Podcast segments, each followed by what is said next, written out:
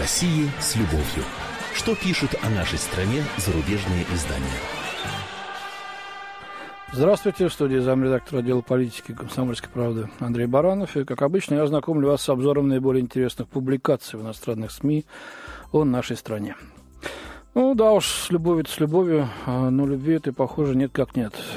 Ее, честно говоря, и раньше-то было с щепоточку, а сейчас все буквально заполонила черная, такая безудержная, истеричная ненависть. И причина, конечно, в событиях вечера минувшего четверга, когда в небе над Донецкой областью потерпел крушение малазийский «Боинг». Напомню, погибли все двести девяносто восемь человек, находившиеся на борту. И основная версия, как известно, это поражение лайнера ракетой «Земля в воздух». К расследованию еще толком не приступили, но Западу уже все, похоже, ясно. Виновата Москва и поддерживаемые ей террористы на востоке Украины. Потому что либо они сбили лайнер, либо русские им помогли, либо вообще ракету по беззащитному гражданскому авиасудну выпустили с территории России. И теперь западная пресса смакует то, как этот трагический инцидент, загоняющий Путина в угол, изменит правила игры. Это цитата из одной из газет, чуть ниже вернусь к ней. Журнал «Таймс» США публикует интервью с одним из лидеров Новороссии Олегом Царевым. Тот говорит, что повстанцы не сбивали малазийский лайнер, пишет корреспондент Саймон Шустер. «У нас нет оружия, которое могло бы сбить самолет на такой высоте», сказал Царев спустя несколько минут после того, как стало известно о катастрофе. «Но всего три недели назад у них было полно такого оружия», комментирует Шустер. Повстанцы утверждают, что захватили партию ракетных установок «Бук» российского производства, захваченных на базе украинских ВВС. Похоже, повстанцы быстро пустили свои новые ракеты в дело. В последние дни сбитые украинские военные самолеты стали почти обычным явлением, пишет автор. Но вот о том, что на базе в Донецке ополченцам достались, действительно достались старые, раскуроченные, ржавые, абсолютно небоеспособные развалюхи, американский журналист не сообщает. Хотя об этом еще несколько дней назад объявили в Киеве, похвалив своих солдат, успевших полностью вывести из строя и так уже негодную и брошенную боевую технику. Их даже, по-моему, там наградили уже, об этом были сообщения. Американский Wall Street Journal, газета деловых кругов, в двух статьях обращается к причинам авиакатастрофы. По словам неназванного американского чиновника, разведслужбы США следили запуск ракеты «Земля-воздух» и взрыв самолета. Чиновник сказал, что предварительной шифровки данных, собранных США, недостаточно, чтобы их точностью установить местонахождение ракетной установки, из которой стреляли. Так что по поводу ответственности сохраняются некоторые сомнения. Это пишет журналист Джулиан Барнс в первом материале. Но тут же сообщают, что чиновники полагают, что Россия причастна к удару по самолету либо опосредованно, либо через поддержку сепаратистов, либо, так сказать, сама она выпустила ракету. Все пути ведут к русским в той или иной степени, сказал американский чиновник. Вот. О версии, что лайнер был сбит украинскими военными, чиновник сказал, это крайне маловероятно. Единственные группы, которые мы рассматриваем, это сепаратисты и российская сторона, добавил он. Ну вот так вот вам, пожалуйста, без расследований, без анализа. Виноваты уже названы, какие бы там факты потом не вскрылись. Остается только диву даваться. И это при том, что Россия, напомню, первая официально призвала к открытому международному расследованию с участием всех заинтересованных сторон. А Путин первым проинформировал по телефону об инциденте Барака Обамы в ходе их разговора.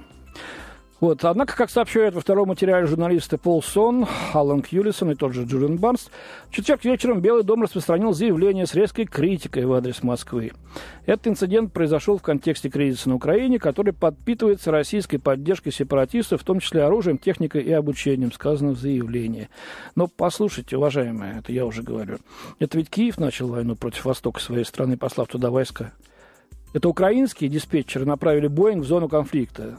А системы «Бук» украинских силовиков расставлены вокруг Донецка и Луганска десятками. Ну, зачем, кстати? Но не на этот вопрос, потому что нету в авиации ополченцев. Но вот не на этот вопрос, не на другие, которые могут бросить тень на Киев в случившейся трагедии, ответов западные издания не дают. Более того, они их даже не поднимают. Это мы здесь вот с вами знаем об этих фактах, смотрим телевидение наше, слышим э, заявления, э, доводы, аргументы, слышим, так сказать, что говорят ополченцы. Но западное общественное мнение остается в полном неведении. Что же там на самом деле произошло в этой неведомой Украине, близ города со странным названием Донецк? Ну, все уже сказали, виновата ужасная Россия и авторитарный Путин. И тут же идет потирание рук. Вот, по мнению Нью-Йорк Таймс, трагедия может усилить антироссийские позиции в США и Европе. Некоторые аналитики утверждают, что эта катастрофа неизбежно приведет к переоценке европейского подхода к России, пишут авторы статьи Питер Бейкер и Майкл Шир. Администрация Обамы уже подготовила дополнительные санкции, которые могут быть быстро введены в действие, если так решит Обама, говорится в статье. В В то время как Обама не сформулировал четко свою позицию, его бывший госсекретарь Хиллари Родом Клинтон публично высказал то, о чем чиновники администрации говорят частным образом, отмечают авторы. А что она заявила? Вот читаем. «Кажется, растет осознание того, что это, возможно, были российские повстанцы. Это был рейс из Амстердама в Куала-Лумпур над европейской территорией. В европейских столицах должно царить возмущение». Конец цитаты. Точка. «Должно», приказывает миссис Клинтон. На данный момент, кстати, напомню, главный кандидат в президенты от демократов на следующих выборах две тысячи шестнадцатого года. Европейские чиновники были осторожны в своей первоначальной реакции, заявив, что им необходимо время и информация, прежде чем принимать возможные меры, говорится в статье. Однако большинство пассажиров были европейцами, преимущественно голландцами. Это может усилить требования ответной реакции со стороны европейских правительств, полагают журналисты. «Остановите это безумие. Прямо сейчас», призывает обозреватель швейцарского издания, европейского, да? Швейцарского издания «Тагис Анцайкер» Цита Аффентрангер. «Пока что, — пишет она, — нельзя исключать ни одну из сторон. Подобные ракеты есть и у России, Украины, и у ополченцев». Однако автор тоже склоняется к версии о виновности именно ополченцев. Конечно же, нельзя исключать, что ракета могла быть запущена с территории России или Украины, но эти страны, во всяком случае, не заинтересованы в международной эскалации конфликта. А, ну, позвольте вот мне не согласиться с этим тезисом насчет Украины-то.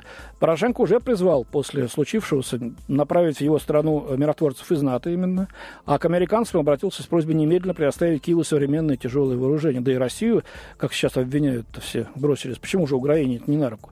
Тем более там в Южном котле вот-вот добиты были бы огромное количество украинской армии. Вообще можно, могла зайти речь о свертывании всей этой антитеррористической операции, а следовательно к концу режима Порошенко. Так что Украине вполне выгодно. Как бы там ни было, инцидент со сбитым лайнером, подчеркивает Аффентрангер, возвращаясь к статье в швейцарской газете, наглядно показывает, насколько далеко зашло безумие на востоке Украины. Москва подогревает напряженность с целью шантажировать Украину, считает автор. Киев фактически подозревает миллионы своих граждан в терроризме, пытается вернуть контроль над восточной частью страны, не считаясь любыми потерями. А богатые и влиятельные украинцы ради спасения своих доходов способствуют продолжению конфликта. Поэтому, пишет автор, международному сообществу необходимо жестко отреагировать на случай, и ясно дать понять всем странам, что никакой другой возможности, кроме как начать переговоры в самое ближайшее время, у них нет. Ну, сейчас мы говорим, Москву-то в этом убеждать не надо. Это мы давным-давно выступаем именно за прекращение боев, переход к переговорам и выработку политического решения конфликта. Но вот, однако, по мнению старшего редактора американского издания The New Republic Юлии Иоффе, крушение младенческого самолета те- меняет правила игры. Во-первых, то, что оказалось, в общем, какой-то э, локальным замороженным конфликтом, теперь перешло в новую стадию, создающую прямую угрозу безопасности в Европе. Во-вторых, США и Европа, по мнению автора, будут вынуждены ввести более болезненные санкции против России. Кроме того, похоже на то, что повстанцы допустили ошибку, в результате которой Путин оказался загнанным в угол, полагает журналистка. И, как пишет Йоффе, сложно предвидеть, какие могут быть последствия. Единственное, что мы знаем наверняка, это что конфликт теперь в полном смысле слова вышел из-под контроля, заключает Йоффе. А вот интересная публикация в итальянской La Repubblica. Газета вспоминает о предыдущей недавней катастрофе малазийского Боинга, которую так и не удалось разгадать по причине бесследного исчезновения самолета. Как пишет автор Джампаоло Визетти, появляются версии о том, что катастрофы двух малазийских Боингов являются звеньями одной цепи. Компания Malaysia Airlines трагическим образом вновь оказывается в центре внимания всего мира, пишет издание. Ничто пока не указывает, как кажется, на сходство причин и динамики двух авиакатастроф. Но для Малайзии и Боинга эмоциональный удар кажется невыносимым. Теперь внимание приковано к спискам пассажиров, к поиску связи между жертвами двух рейсов. Сначала Азия, потом Европа. Скрытые конфликты, объявленные войны. Все пребывает в ожидании того, что кому-то удастся доказать, что проклятые самолеты не были связаны чудовищной невидимой нитью, говорится в материале. Здесь, конечно, конспирология, но давайте вспомним. Первый Боинг пропал. Его так и не нашли. Но были сообщения, что он мог быть сбит. Кем? Если он потерял ориентацию и пошел на американскую базу Диего Гарсия, могут быть американцами. Признаться, они об этом не хотят. Что нужно сделать, чтобы от того инцидента отвлечь внимание?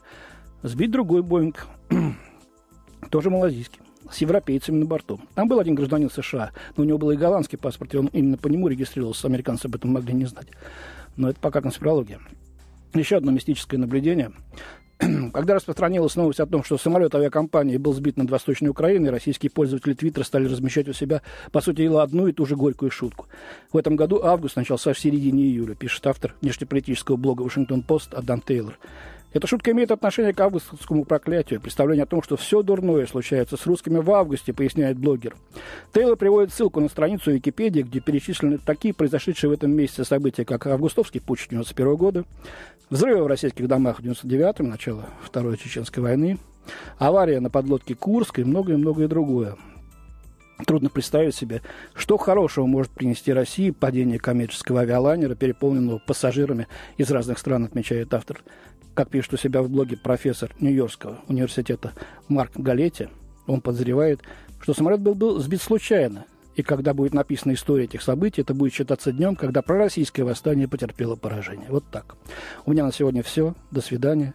В студии был замредактор отдела политики «Комсомольской правды» Андрей Баранов. О России с любовью. Что пишут о нашей стране зарубежные издания?